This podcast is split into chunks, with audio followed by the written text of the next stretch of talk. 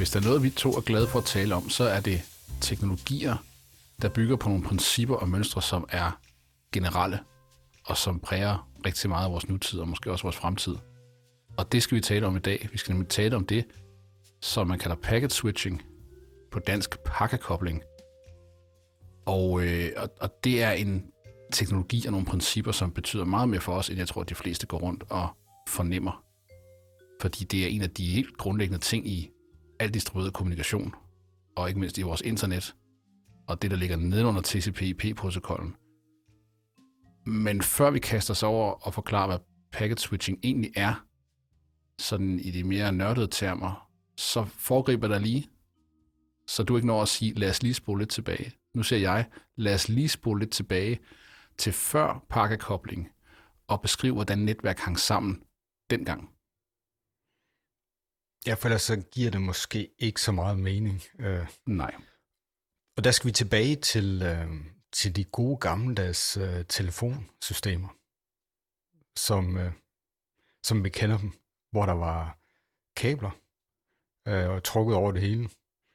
Og, øh, og hvis vi går rigtig øh, godt langt tilbage, over øh, 100 år tilbage, så var der egentlig en dansker, som spillede en ret stor rolle i at forstå, hvordan man laver de her øh, kredsløbskoblede kommunikationsnetværk, som man kalder dem.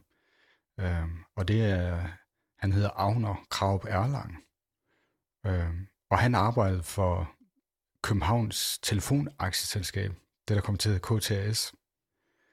Og øh, det man gør i sådan et øh, kredsløbskoblet netværk, det er jo egentlig, at øh, hvis man skal øh, tale med nogen i sådan et, et fastnet, så skal der egentlig jo være en, en ledning hele vejen fra din telefon derhjemme ud i øh, på gaden, ned i under vejen, og hen til en central, og videre til nogle andre centraler, og så op øh, under vejen, og hen i en boks, og ind i et andet hus, øh, hvor du så måske kunne sidde, og så kunne vi have en samtale. Men, men øh, når man laver kredsløbskobling, så sørger man faktisk for, at der er sådan en, i princippet et, et kabel, der er tildelt hele vejen fra den ene ende til altså den anden. Altså ubrudt kover fra den ene ende til den anden. Ja. Sådan at det analoge signal, som det jo var, dengang vi var børn, det kunne løbe frit i et kredsløb, der var reserveret os, så længe vi havde vores telefonsamtale i gang. Og så øh, Agner øh, Erlang der, han øh, arbejdede så for KTS, KTS med at, øh, at finde ud af, hvor mange øh, stykker dedikeret kår skal man så have i sit telefonnetværk, for at man kan give kunderne en, øh, en øh, god oplevelse, og at øh, det er muligt for dem at gennemføre telefonopkald, øh, når man gerne vil. Og der kan jo være ret stor forskel på, øh, hvor mange der gerne vil lave en telefonsamtale øh, på et givet tidspunkt. Så Erlang her, øh, han øh, endte faktisk med at øh, opfinde øh, disciplinen køteori.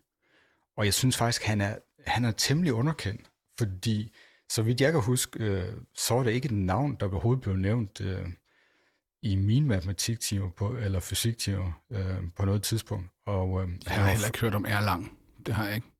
Nej, og jeg, jeg, jeg stødte først på ham meget senere i forbindelse med et øh, programmeringssprog, der er opkaldt efter ham, som det svenske øh, selskab Ericsson øh, begyndte at udvikle på. Og Ericsson, øh, de er jo også kendt for at levere øh, infrastruktur til telefonnetværk, så det var sådan et, et, øh, et, øh, et sprog, man bruger til at programmere telefoncentraler med.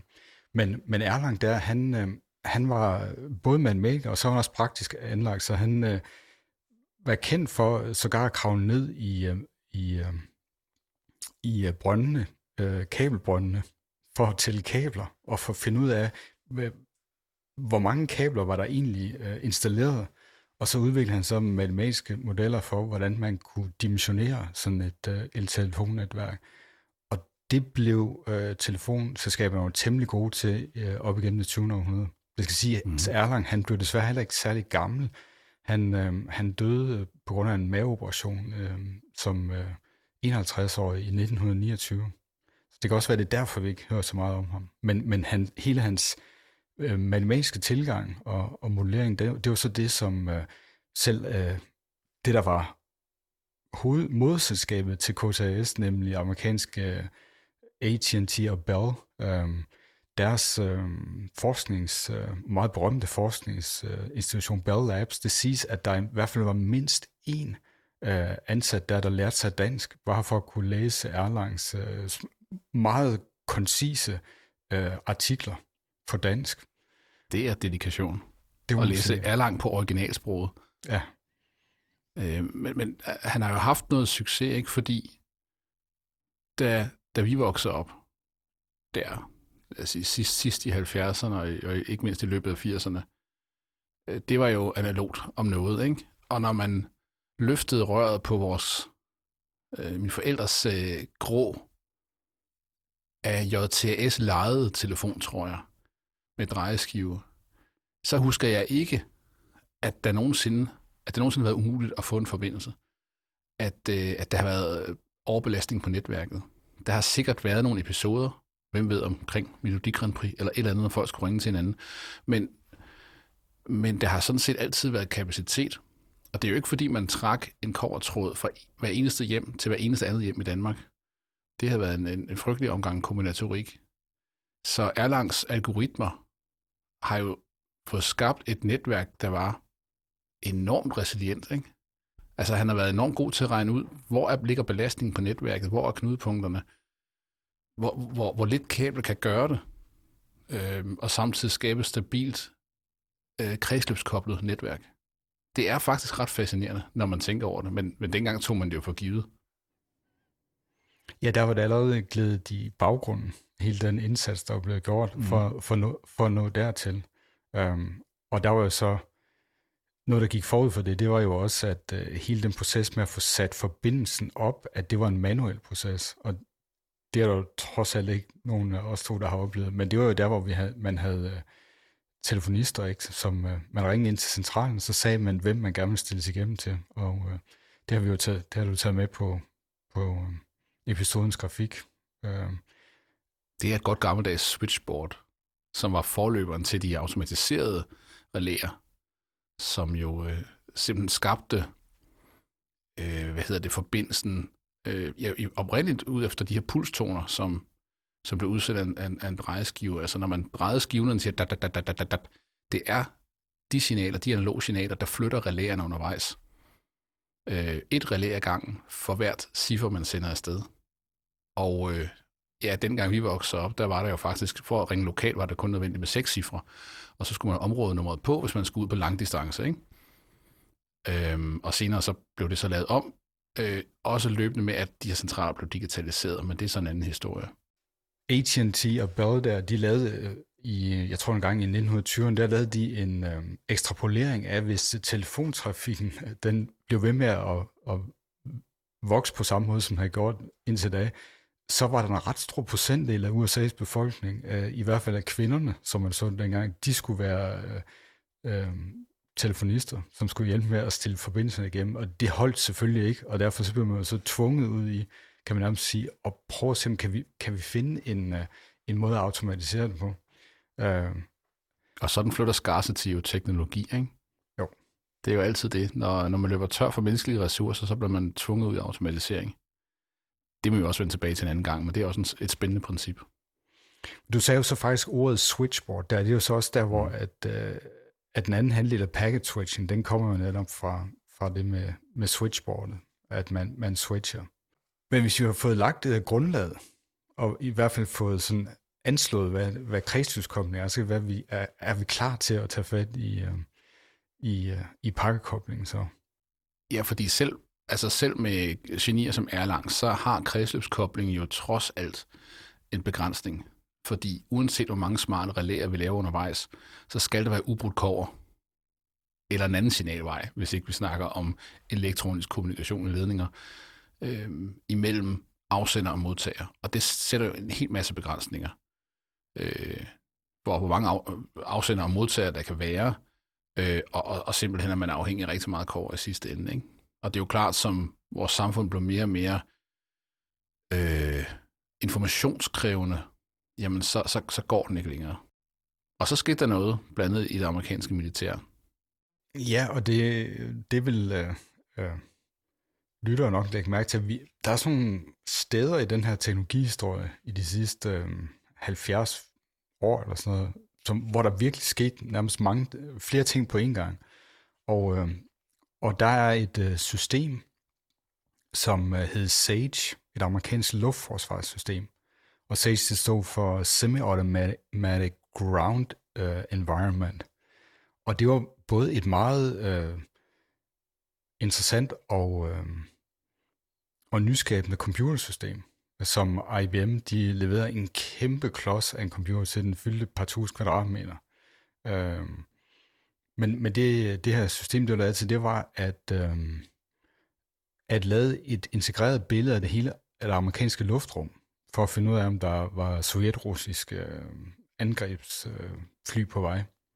Øh, så, så det var også et af de første systemer, hvor man havde uh, real-time data, der kom ind via et netværk. Uh, og man det vil havde sige, at radar over hele uh, USA og Alaska og hvad ved jeg, Grønland måske, skulle ligesom sende data ind, og så skulle det helt aggregeres op til det her kæmpe store uh, billede af, hvad der skete over hele USA's luftrum, og, og, og sikkert et stykke derfra.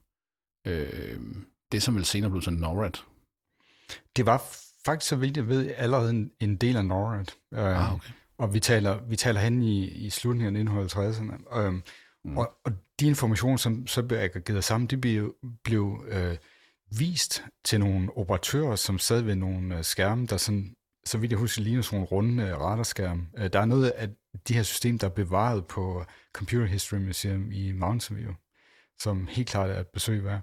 Øhm, og så kunne de jo så udpege de forskellige øhm, objekter i luftrummet. Og så kunne de, og det er interessant, øh, hvis vi sammenligner med i dag, så kunne de vente to og en halv sekund for, for hver opdateringscyklus.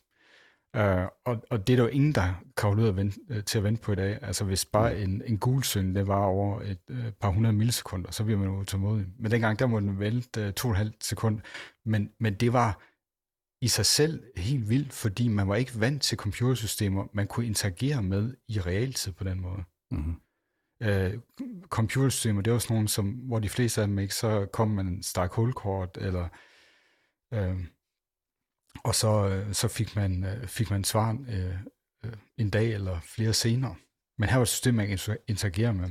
Og som du sagde, det fik så øh, data ind for, for det her øh, radarnetværk. Og det var sådan set der, at øh, det første sted, at øh, ideen til, øh, til det pakkekoblede opstod, og det som øh, kom til at blive til øh, internettet øh, via den, der hedder ARPANET. Fordi det problem, man havde der, det, var jo, at øh, hvis der nu udbrød atomkrig, mm. så ville det jo ikke være så godt, hvis, øh, hvis øh, Sovjetunionen var i stand til bare at tage enkle koverledninger og så øh, bum dem sønder sammen, og så mistede det her system sit overblik over luftrum og blev gjort ukampdygtigt.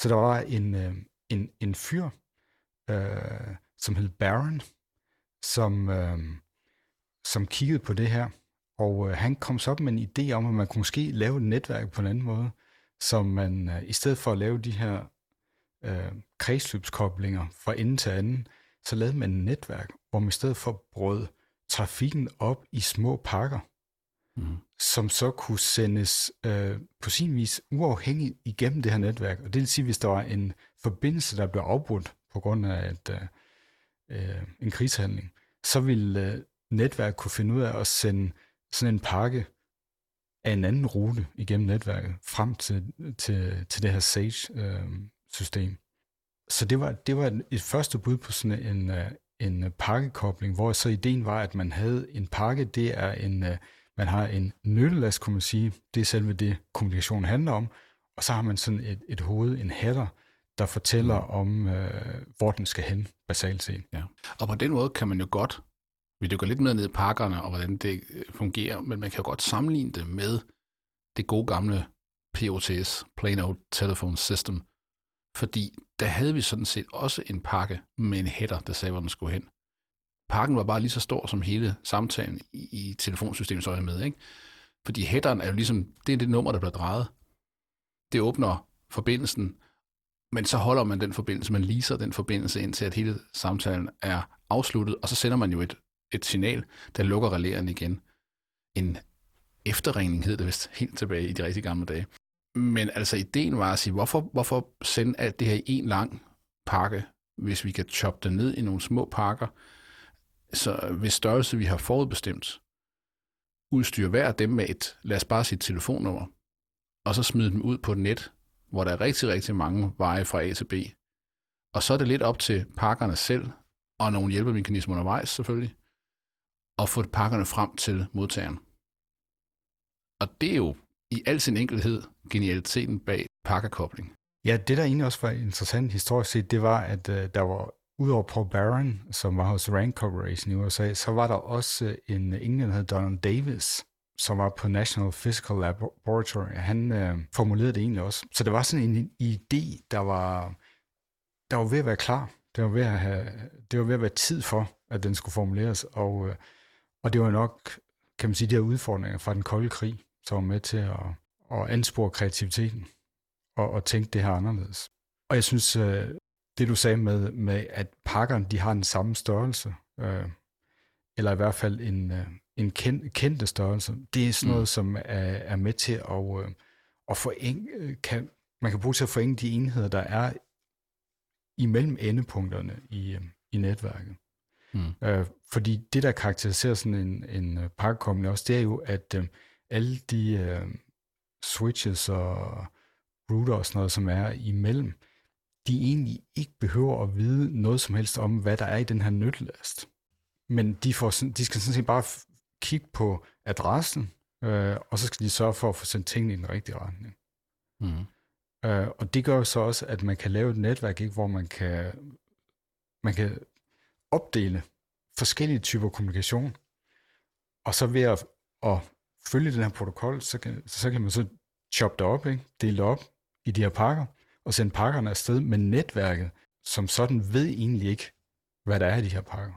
Nej, i princippet ved de ikke rigtig, hvor de kommer fra, og de ved heller ikke nødvendigvis, hvor de skal hen. De skal bare vide, i hvilken retning de skal smide dem næste gang, kan man sige.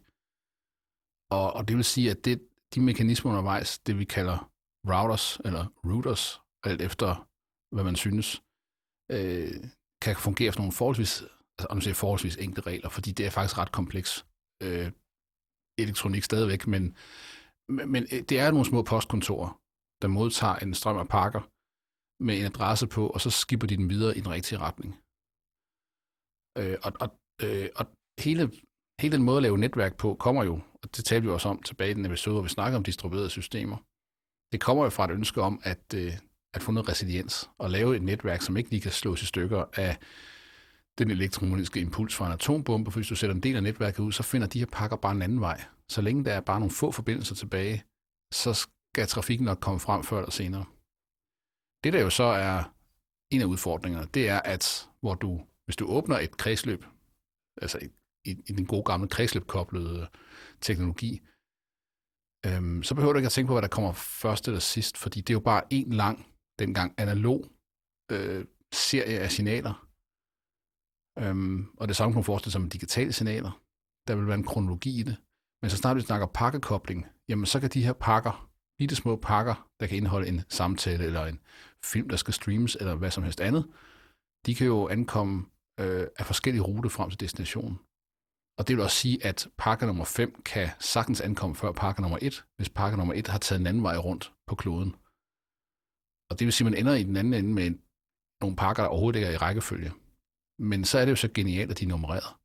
Og det vil sige, at den computer eller router, der sidder i modtagen, kan sådan set lige holde pakke 5 og vente på pakke 1, og så sortere den i en rigtig rækkefølge, og så servere den for modtageren. Ja, der er også øh, noget andet, som det her netværk gør, noget man kalder store forward, som man jo heller ikke rigtig kendt i, øh, i det gamle telefonsystem. Der, der kan vi jo forestille os, at øh, når man siger noget, så bliver øh, de lydbølger, de bliver omsat til elektroner i virkeligheden, som bliver sendt afsted igennem den her dedikerede øh, kredsløb.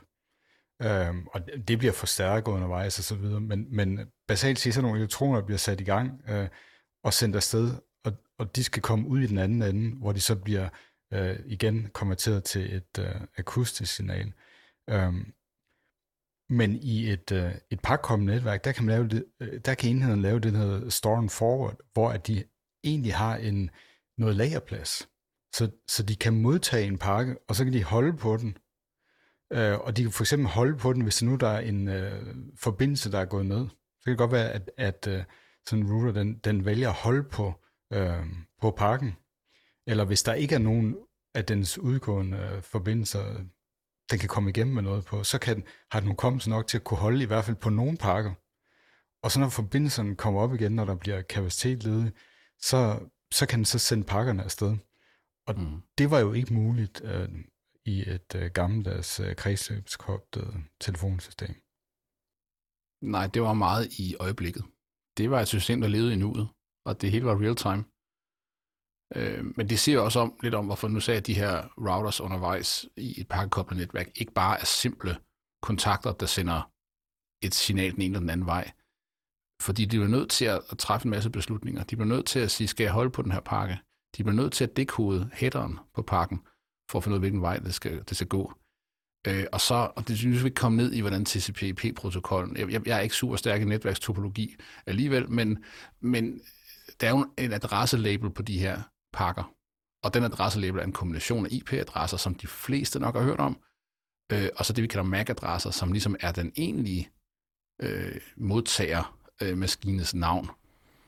Og, øh, og de her ruter skal også huske i deres lokalområde, kan man sige, hvilke MAC-adresser hører lige nu til hvilke IP-adresser, og være klar til at skifte MAC-adresse ud til nye IP-adresser, eller nærmere sætte en ny IP-adresse på en MAC-adresse, hvis man, hvis man øh, øh, får en ny IP-adresse, som jo jævnligt gør i, i en verden for få IP-adresser til rådighed. Øhm, og, og, og det begynder faktisk at være, det er måske ikke kompleks computing, men det kræver en pokkers masse operationer, og derfor vil man jo også, hvis man derhjemme lægger hånden på den router, der står sandsynligvis så strider nogle antenner sted, så man kunne mærke, at den bliver meget varm. Og det er fordi, der bliver, der bliver beregnet, der bliver virkelig flyttet en masse data, og bliver regnet på, hvor det her data skal hen. Og så er det jo med tiden lagt lag på lag på lag af smarte metoder til at blive endnu mere fikst til at flytte det her data rundt, så for at det kommer det rigtige sted hen. Øhm, og det er jo en anden ting, som, som pakkekoblet netværk kan, som kredsløbskoblet netværk ikke er så gode til. Det er jo sådan noget som fejlretning. Fordi lige pludselig kan vi digitalisere det her, ikke? og vi kan begynde at kigge på, gud, mangler vi en pakke? Og er der nogle pakker forkert sted hen? Kommer de forkerte rækkefølge? Og så kan man applicere en smule computerkraft, og så kan man genoprette det her signal, den her information, som øh, måske kun er kommet frem i øh, lidt bedæret tilstand. Ja, og man kan, man kan for eksempel også køre checksum på det. Man kan tjekke øh, på den måde, øh, om der er nogen af enhederne i netværket, der har pillet ved, ved det, man har sendt afsted. Og det er jo sådan, alle de her protokoller øh, og teknikker, som er koblet sammen, der, der taler man jo gerne om, at der er sådan en, en stack, en stack, en netværk stack øh, af, mm. af protokoller og abstraktionslag, som man lægger oven på hinanden. Det man så kan gøre, og det man kan opnå ved det, det er, at, at selvom man har et pakkekoblet netværk, så kan man bygge noget, der ligner en virtuel kredsløbskobling ovenpå. Man kan lave forbindelsesorienterede øh, protokoller, sådan at man, selvom det underliggende medium er, øh, er pakkekoblet, så kan man ved hjælp af software øh, få noget til at ligne forbindelser. Og, og der er jo forskellige, der er nogle visse formål, hvor at det er, er særdeles brugbart. Øh, især når vi taler om øh, tale og video og sådan noget. Altså, hvor du, som du nævnte det med, at, at så begynder rækkefølgen at være vigtig. Det begynder sådan noget som latenstid og sådan noget, begynder også at spille en rolle. Og så, så kan man så i, i software bygge øh, andre protokoller ovenpå. Og det er jo så også der, hvor at, øh, selv hvis man har en fastnet telefon dag, så får man jo ikke god gammel kredsløbskobling, selvom man måske tror, man betaler for det.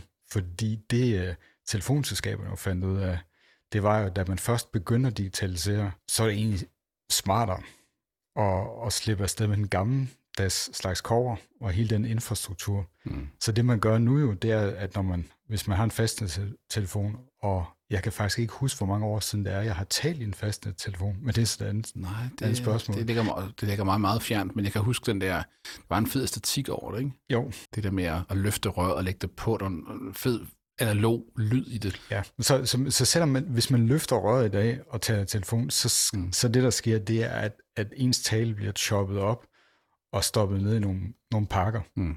på et, det underliggende pakkekommende netværk, og så bliver de samlet sammen i den anden på en måde, øh, så man kan, man kan høre det i en samtale. Og, og, det, og det er jo ikke IP, det er ikke IP-telefoni, vi snakker om her jo, fordi IP-telefoni, det er jo så der, hvor man plopper sin, sin telefon ind i et, øh, øh, i et aggregat derhjemme, og så, øh, og så ved man sandsynligvis godt, at man har IP-telefoni stadigvæk. Men det her, det, det kom for mange år siden, uden at man egentlig lagde mærke til det. Øh, og, og den gode gammeldags telefon skal stadig fungere, hvis du putter den i, i koverkablet, ikke? Øhm, og den får stadigvæk de 9 volt, den skal have ude for vejen, men du skal ikke længere uden til nærmeste boks. Det er der, digitaliseringen sker. Og, og det er der, at man går til pakkekoblet. Og så vidt jeg ved, så er det ret, en ret gammel teknologi. Men det er ikke internet, vi snakker om her. Det er, så vidt jeg ved, et proprietært øh, pakkekoblet netværk, som telefonselskaberne kører, simpelthen fordi man kunne ikke trække alt det kår. Det, det, det gav ikke mening, og, og de der semimekaniske øh, centraler, vil det være helt håbløst at bygge dem.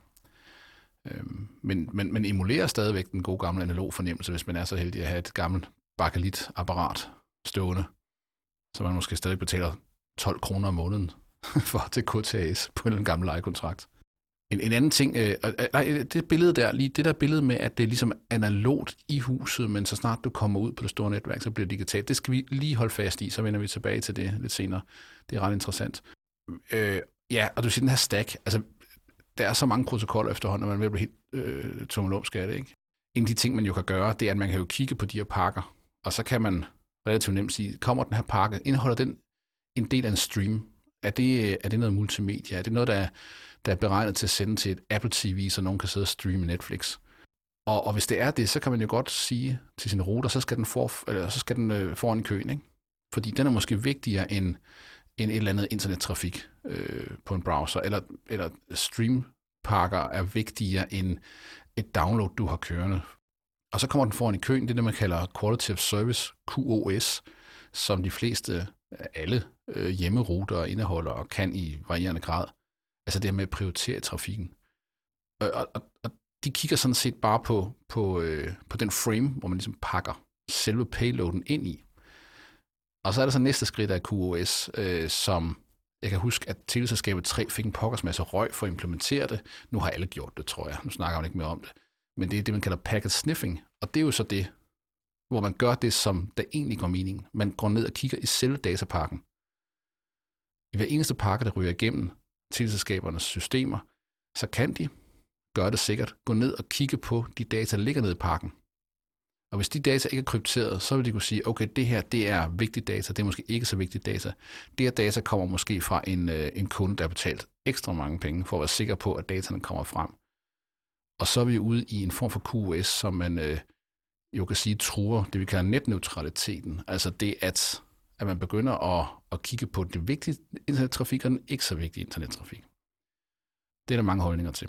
Men princippet var i hvert fald, at man kun kiggede på indpakning. Ikke? At man kiggede på papiret rundt omkring hver pakke, og man kiggede på adressaten, og det var så, man kan sige, det var et stempel, der sagde, at den her pakke indeholder data, den den type, og det var det, man sorterede øh, datapakkerne ud fra.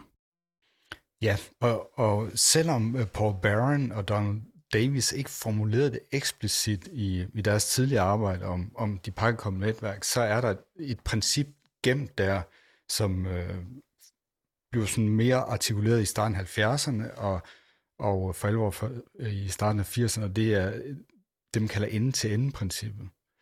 Og, øh, og det, der ikke var helt åbenlyst, da de gik i gang med at formulere det her med package switching, det var, det var jo det var det forhold, at det egentlig er smartest at, øhm, at lade de, de mere øh, komplekse ting foregå ude i endepunkterne af netværket, og så lade alt det mellemliggende egentlig være anførstegn så dumt som muligt, eller skal udføre så enkle funktioner som muligt.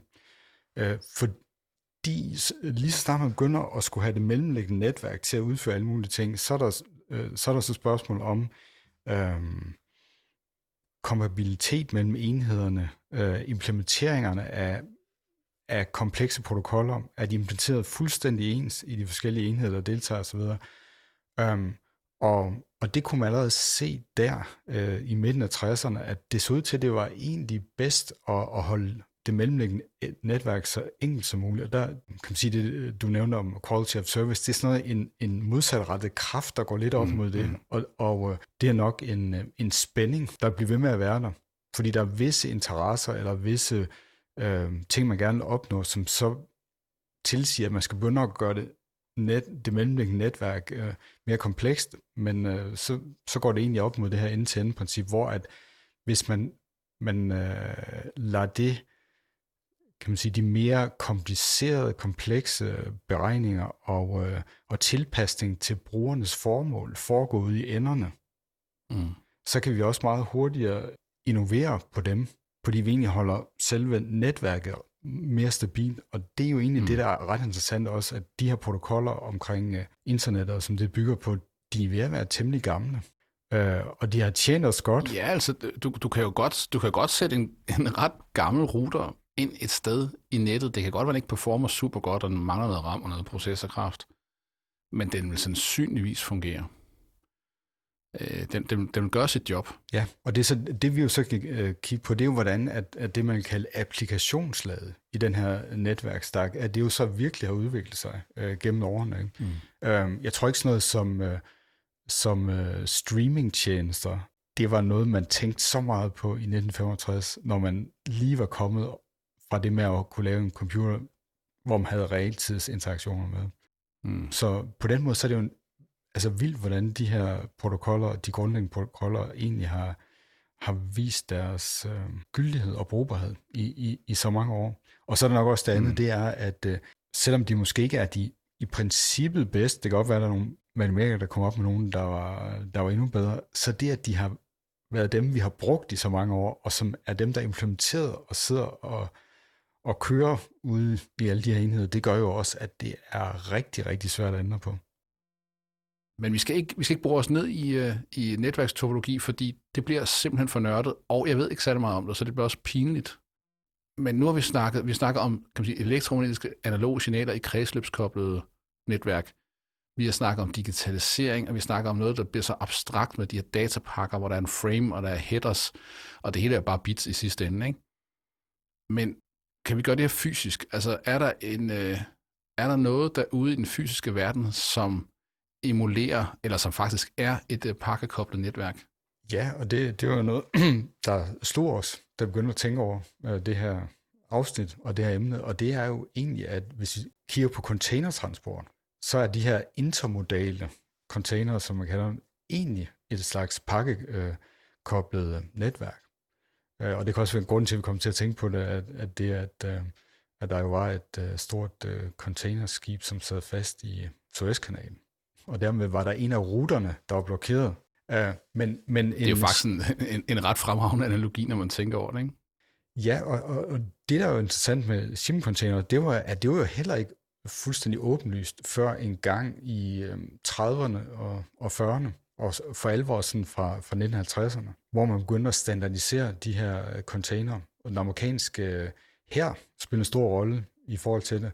Og så var der i, øh, fra 1949 så frem en, en ingeniør, der hed Keith Tandlinger, som, som lavede forskellige opfindelser og også øh, advokerede for øh, containertransport. Mm. Og en container, den, det er jo netop en, en standardiseret pakke, de har bestemte størrelser, som gør, at de mellemliggende transportmidler, de ikke behøver at vide, hvad der er inde i containeren. Der er lige nogen, der har, der har nogle køling og sådan noget på, men, men i virkeligheden, så kan man også abstrahere det væk, mm. hvor at det er afsenderen og modtageren, der er blevet enige om, hvad skal der være i containeren. Uh, og det kan jo være, at der er en, uh, en forsendelse fra en fabrik i Kina, den er blevet choppet op i uh, adskillige container, øh, for at kunne nå frem til en modtager i, øh, i Europa eller USA. Mm. Men, men det, det behøver dem, der håndterer containerne undervejs, sådan set ikke at vide. De er nok gerne vide noget om, hvor meget de vejer, for eksempel. Øhm, og så kan der nok også være ting omkring farligt gods og sådan noget. Men, men i virkeligheden... Jo, men det er jo en del af, det er jo en del af framen og headeren, ikke? Altså, det er jo deklarationen på ydersiden. Du behøver ikke at åbne containeren. Så har vi så, du ved, nogle, nogle steder i verden, hvor man så alligevel åbner containeren, fordi man er sikker på, at der ikke gemmer sig noget, som ikke er deklareret. Og det kan vi, øh, det er jo fuldstændig analogien til det, vi snakker om før med packet sniffing. Vi kigger ned i nyttelasten, i payload, for faktisk at finde ud af, om det, der står på ydersiden, er, er det, der er inde i containeren. Men analogien er helt fantastisk. Så du siger, det, du kan sagtens ship container afsted, og det kan sagtens være, at de finder en forskellig rute. Det er ikke sikkert, at de kommer med samme skib. Det kan sagtens være, specielt hvis du ikke betaler særlig meget for det, at de så bliver omlastet adskillige gange undervejs, og så sker det så i Rotterdam, at container nummer et med, med halvdelen af den maskine, du gerne vil sende til øh, USA, lad os sige det, jamen den bliver sat på et skib, den næste får lov til at vente på næste skib, fordi der er ikke plads. Øhm, og så er det jo op til modtageren i den anden ende, eller shippingselskabet, handleren i den anden ende, og sørge for, at de der container bliver ja, samlet i en rigtig rækkefølge, øh, måske ovenkøbet puttet på en lastbil og kørt ud til dig. Og så er, så er din, din transmission samlet igen, selvom du har hakket op i øh, pakker undervejs. Og det fungerer jo lige så fremragende øh, i shippingbranchen, som det fungerer for internettet.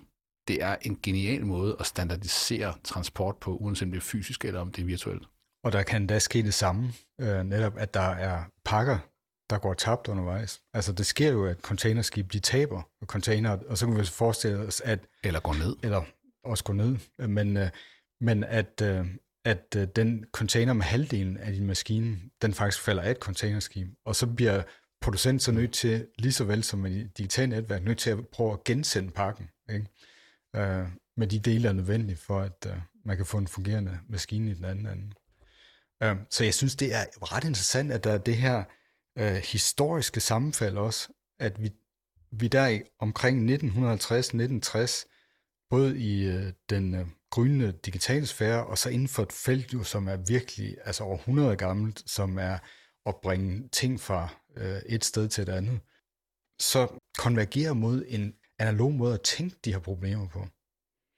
Øh, og også dem at standardisere, som på sådan kort sigt ser ud til måske at, være, at gøre det mindre effektivt. Og, og pointen der, det er jo, at, øh, at hvis vi standardiserer både digitalt og så med container nok nærmere set, så er det jo, at hvis vi kun har brug for en halv container til vores øh, nyttelast, øh, jamen så, så kan man jo ikke få mindre end en hel container. Så derfor så kan det godt være, at man sender halvtomme container afsted. Det virker jo ikke effektivt. Men, men det samlede system mm. har på grund af den her standardisering en ret høj effektivitet, fordi at man, man, øh, man netop i, så i håndteringen af dem kan standardisere, hvad er det for noget udstyr, der skal bruges til at håndtere dem. Og der har vi jo igen en parallel til det her, øh, til vores router og vores øh, switches og vores andre vores andet netværksudstyr, som i høj grad kan, kan standardiseres. Øh, før før mm. man fik øh, øh, container inden for øh, transport, så havde man jo, i havnene havde jo man en masse øh, havnearbejdere, ikke? som skulle øh, per håndkraft nærmest jo øh, laste og losse de her skibe. Mm. Og det var nærmest sådan en, en skræddersyet operation, hver gang der kom et skib ind, for hvad kom det nu ind med, og hvordan skulle man bære det op, og så videre. De havde selvfølgelig deres metoder, men, men øh, med det, som øh, shipping gør, det er jo, at alt det grej øh, og den måde, man, man laster og losser på, jo også er standardiseret. Mm. Og det tillader jo en, en masse nyttelast, der er meget øh, heterogen. Du, altså, det fandt vi også ud af, at den her øh, øh den her lille jolle satte sig på tværs af Suezkanalen, at da de sådan forklarede, hvad der var i containerne, så var det jo, det er alt mellem himmel og jord. Ikke? Det er ekstremt heterogent. Bulk carriers, som jo stadigvæk findes, øh, de fungerer, så længe det er en homogen last. Så længe at du skal sejle en ordentlig røvfuld kul, eller et eller andet, du kan hælde ned med en, med en stor grab i, et lastrum, ikke? Men kun én ting ad gangen generelt. Du kan godt dele dem lidt op i lastrummene, men, men det er bare noget bøvl at få tingene ind og ud. Men det er jo klart, at hvis du skal fragte tonsvis af tusinder af tons kul, så står der ikke og fylder en container, fordi lige pludselig bliver overheden på, hvad containeren vejer i sig selv. Det at åbne og lukke og hælde kul ud og en af den, det giver simpelthen ikke mening. Øh, men som du siger, snart du har en, en, en heterogen, øh, eller en, en, en blanding af meget forskellige payloads, der skal ind over den samme transportmekanisme, fuldstændig som på internettet, hvor hvis du tapper ind i et øh, fiberkabel øh, mellem to kontinenter for eksempel, øh, hvad man jo nok gør, hvis man hedder NSA eller sådan noget, øh, så man jo opleve en virkelig voldsom blanding af forskellige trafiktyper. Alt muligt. Men det hele pakker ned i lignende ens, næsten ens datapakker, så de kan transporteres på samme måde og øh, behandles på samme måde øh, på hele transportvejen. Og det er det, der gør det så smukt og genialt, og det er det, der gør, at vi overhovedet kan kommunikere. Internettet ville aldrig nogensinde kunne fungere, hvis vi skulle have kredsløb koblet hele jorden. Det er, det være fysisk set umuligt. Ja, så vil, øh, inden da, så man blive ramt af de omkostninger, som gjorde, at der var ingen, der ville gøre, øh, give sig i kast med det. Mm. Og det er måske også derfor, at nogle af de sådan tidligere forsøg på at lave noget, der så i dag ser ud til at ligne lidt det internet, vi har. Altså franskmænd, de havde noget, der hed Minitel i 80'erne, øh, som jo så fungerede over til det gamle telefonnet, og hvor man jo så må betale en høj minuttakt for at ringe ind mm. og så bruge nogle, altså man kunne sågar lave e-handel og så videre, men, men der var simpelthen en mismatch der, hvor at, at den der underliggende teknologi simpelthen gjorde, at det var for dyrt. Det var endnu et, øh, et fransk fejlvalg af teknologi. Det er sket et par gange i historien, synes jeg, jeg kan huske.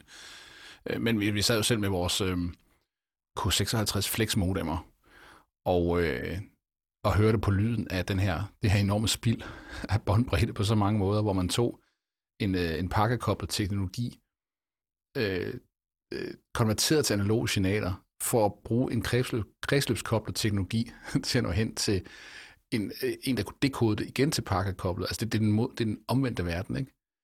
Hvor vi jo, jeg står her med en analog mikrofon, tingene bliver digitaliseret, og så er det pakkekoblet hele vejen over til dig, i det, der føles som real time, og som føles som en, en, øh, en leaset kredsløbskobling, men det er det ikke. Det er, det er over internettet.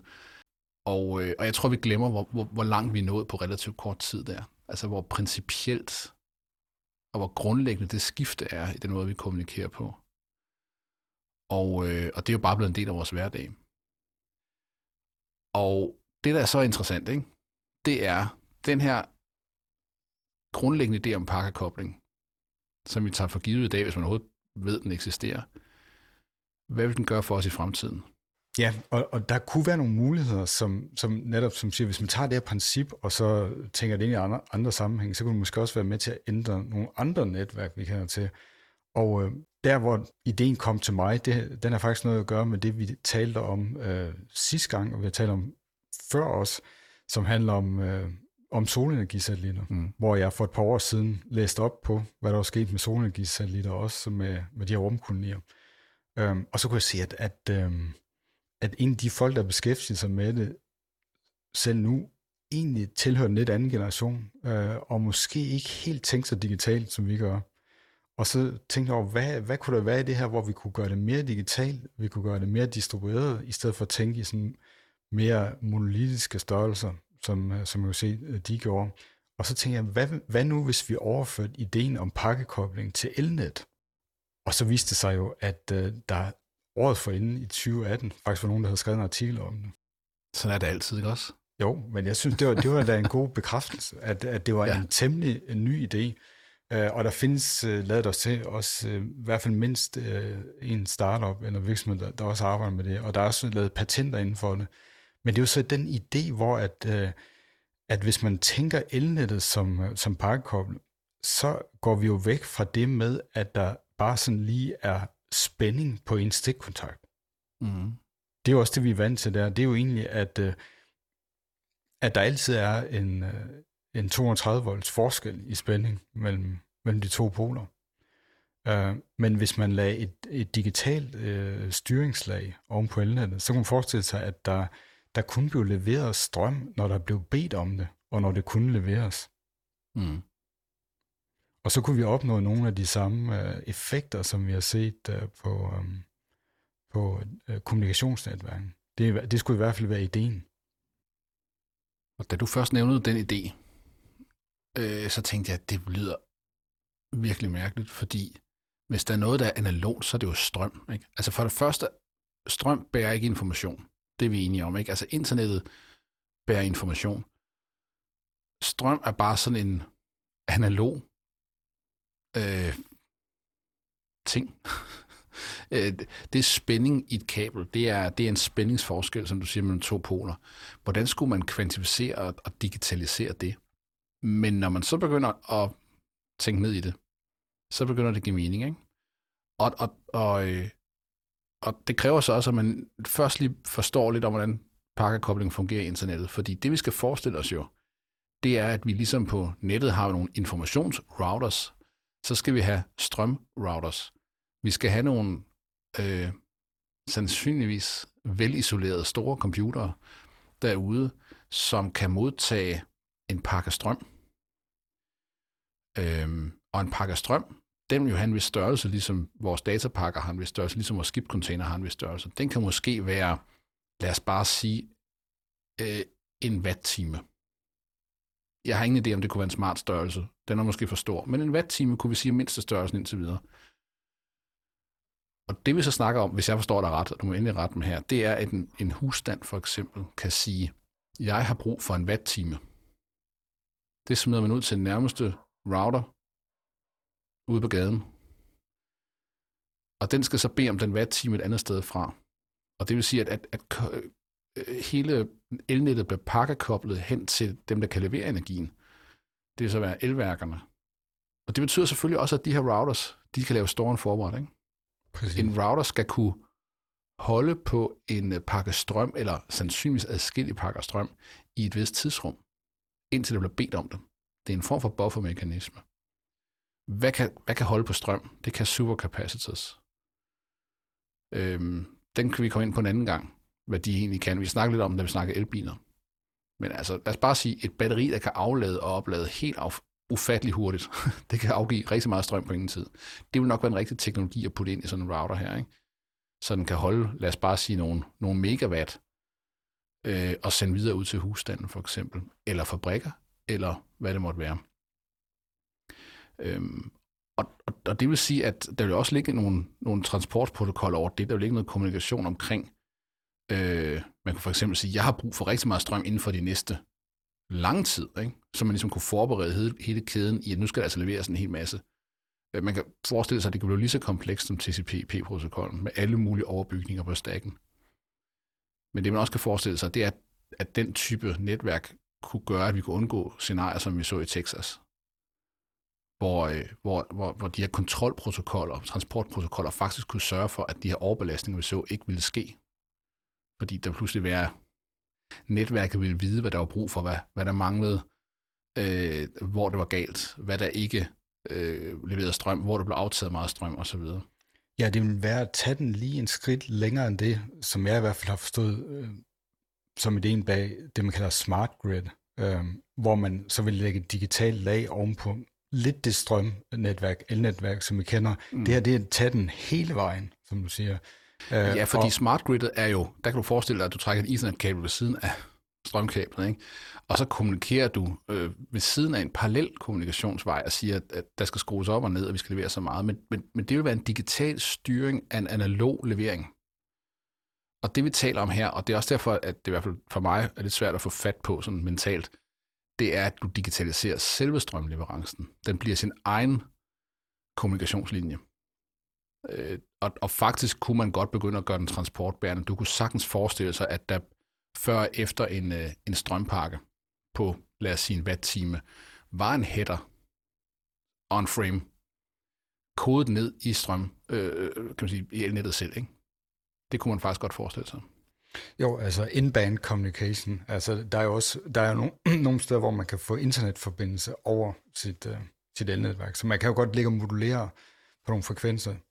Um, en af de fordele, som jeg har set fremført, uh, det kan være i, i for eksempel store bygninger, hvor der jo sådan set er en, en vis sikkerhedsrisiko uh, ved hele tiden at have den her uh, spænding på, uh, på kablerne. Det kan være store kontorbygninger. Mm. Hvor at øh, hvis man er sådan opdelt sådan en, en bygning, nok til at starte med øh, i nogle sektioner, og, og man pakkekoblede dem, så kunne det være, hvis der ikke var nogen i et område, eller der var brug for meget lidt strøm, så, så bliver der kun overført meget lidt. Øhm, og det, det vil være en anden måde at, at se den situation også på, altså måske reducere øh, brandrisiko.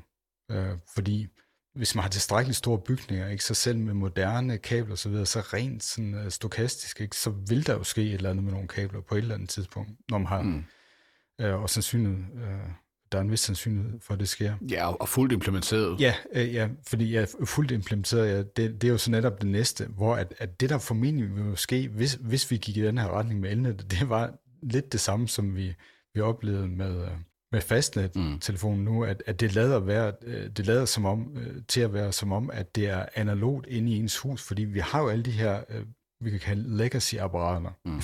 som er vant til, at der er 230 uh, volts spændingsforskel mellem to poler. Så, så, det, så måske internt i vores hjem vil blive ved med at se ud som om, at det er det gamle elnet, men ude uh, der mellem de store enheder, også måske som en måde at lave load balancing i forhold til, øhm, til, øhm, til de forskellige øh, vedvarende energikilder. Mm. Så kunne det godt være, at, at sådan noget, en pakkekobling, den begynder at sætte sig igennem. Og så kan det være over en overrække, at den så begynder at diffundere ind i de private hjem, ligesom den pakkekoblede kommunikationsnetværksteknologi har gjort. Det var nemlig derfor, jeg sagde, nu skal vi lige huske på det her med, at, at hvis man kobler en god gammeldags analog telefon til et godt gammeldags analog telefonstik, jamen så er det analogt ud til vejen.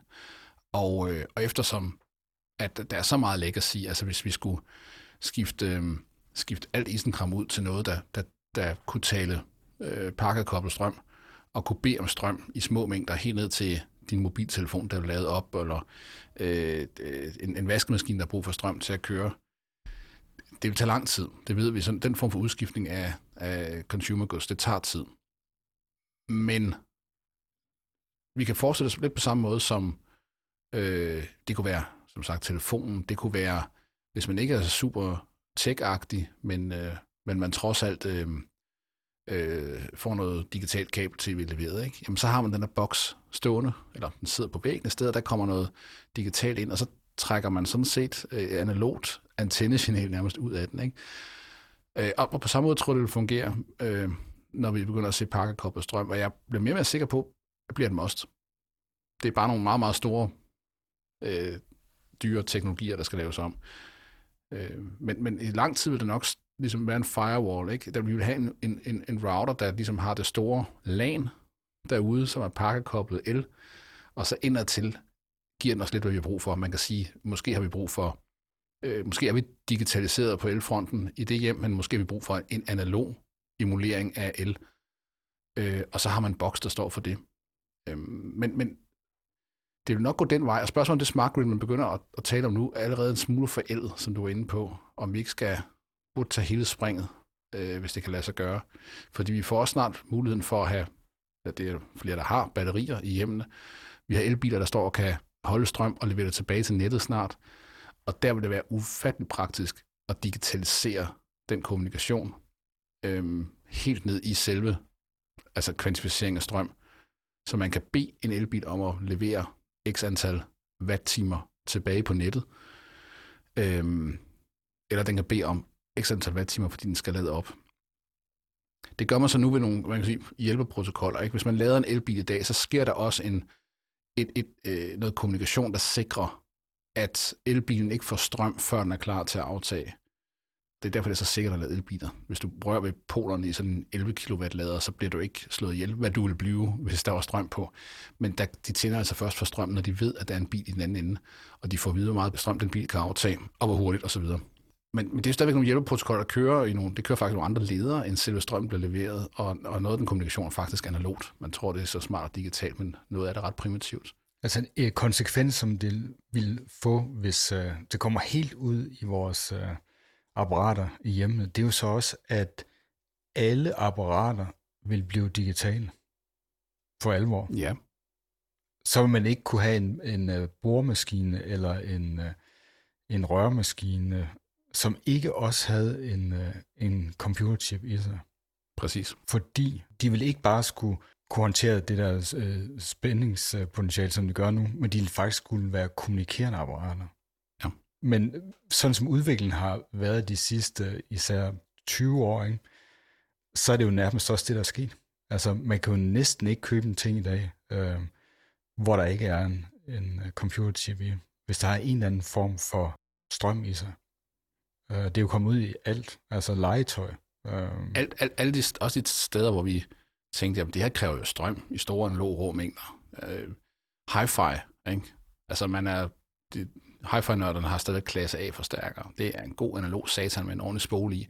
Men langt de fleste, de går jo, de har jo små Bluetooth-højtalere, de har Sonos installeret. Det er digitale forstærkere, ikke? Og, og, og jeg tror, vi skal, jeg tror, vi vokser op, vores generation vokser op med sådan en, en øh, underlig diktomi mellem øh, strøm og digitalt. Altså digitalt, det var noget, det er jo lavvold, ikke? Og så er der strøm, det er noget, man får stød af, og det er analogt, og det men, men der er ikke der er ikke den skældning der. Der er ikke, der er ikke en barriere mellem strøm og digitalt, tværtimod. Øh, et digitalt signal sendt i et kårkabel, det er strøm. Ikke? Hvis, du, hvis du plopper et digitalt kabel i øh, din, øh, øh din streamerbox, ikke? og så putter du et digitalt kabel ind i, øh, i, en, i en forstærker med en digital indgang, øh, jamen så er det, det er strøm, der udveksler øh, informationerne. Det er bare plus minus 5 volt for hvert 1 og 0 i den bitstream, du sender. Så i sidste ende, nedenunder digital lag, ligger der et analogt lag. Det skal vi være enige om, ikke? Og, øh, og, og digital el-leverance vil jo, nu siger jeg bare i meget store situationstegn, være, være den samme form for digital kommunikation, bare med nogle voldsomt større spændingsforskelle. Ja, så vil det være en kommunikation, som ikke er så, så specifik, som når det er øh, Ja, fordi lige pludselig bliver mediet, altså spændingen, det bliver så også payloaden. Præcis. Tak, fordi jeg var lige bange for, at jeg var på vej ud af, en tangent her, men, men godt, godt at få det bekræftet. ja, så vi vil uh, sige, at vores tese er, at uh, det, der opstod der omkring øh, 1960 med det pakkekoblede, det er så uh, stærkt et princip, at uh, hvis man vil uh, frem i den moderne verden, så hedder det opdel og hersk. Ja, det som, øh, det som skete for telefonsystemet dengang, på trods af Erlangs genialitet, det kommer til at ske for andre netværk.